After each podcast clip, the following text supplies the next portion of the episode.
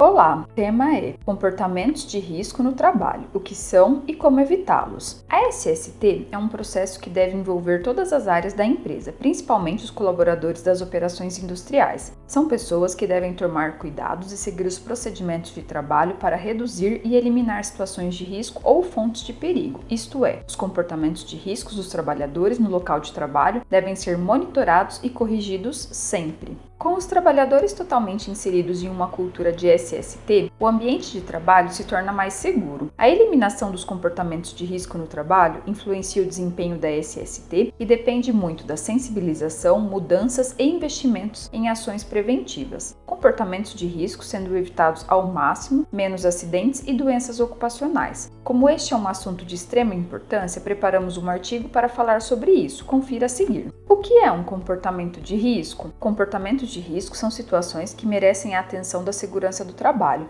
situações que podem ocorrer em qualquer empresa que precisam ser evitadas. Uma atitude inadequada de um trabalhador perante a sua função e que colocam em risco a própria vida e a dos outros colegas de trabalho é considerado um comportamento de risco. A postura inadequada gera ou amplia a possibilidade de riscos, como por exemplo, correr em ambiente de trabalho, realizar brincadeiras, operar equipamentos sem treinamento, subestimar o perigo, entre outras. Logo, o comportamento de risco aumenta a probabilidade de acidentes, seja pela introdução de uma abordagem insegura ou pelo desconhecimento das medidas preventivas e de segurança previstas nos protocolos de segurança. É importante perceber que tal comportamento pode indiretamente causar insegurança no trabalho para colegas de outros setores. Por exemplo, um trabalhador responsável pela instalação de guarda-corpos que executa sua função de forma inadequada pode acabar causando a queda de um colega de trabalho.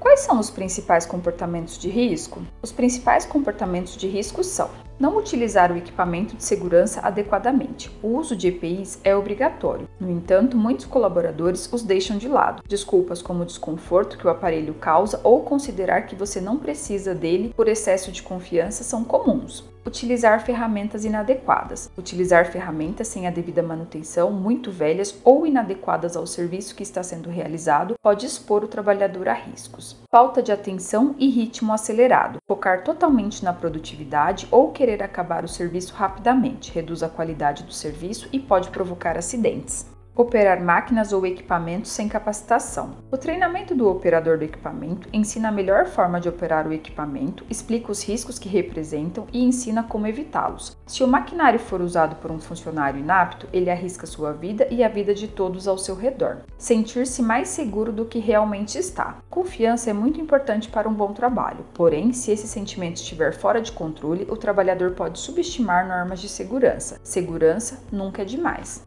Como evitar os comportamentos de risco? Os comportamentos de risco destacados devem ser evitados e existem algumas formas para isso. Algumas delas são: realize DDS. O DDS é um ótimo meio de informar e educar os colaboradores sobre a importância dos protocolos de segurança. DDS sobre a importância do uso de EPI, sobre como usá-los, sobre a importância de treinamentos podem ser bons aliados neste caso tenham um bom controle sobre as capacitações. Algumas atividades exigem que os trabalhadores estejam treinados, treinamentos que devem ser renovados, inclusive. Saber exatamente se o seu trabalhador está com os treinamentos em dia é muito importante. Para facilitar isso, você pode adotar sistemas como o OnSafety. Uso correto de EPIs. Se certifique com frequência de que todos estão utilizando os EPIs e, além disso, utilizando da maneira correta. Averigue também se eles estão sendo substituídos respeitando suas validades. Uso correto de ferramentas. Da mesma forma que se deve averiguar os EPIs, averigue também o uso de ferramentas, se estão usando de forma correta e em que estado estão essas ferramentas. Avalie a saúde mental dos trabalhadores. Monitore os comportamentos inadequados, conflitos entre os trabalhadores ou situações de afastamento de trabalhadores por motivos relacionados com a saúde mental. Gostou deste formato? Deixe um comentário nas nossas redes sociais e acompanhe os conteúdos de SST com o OnSafety.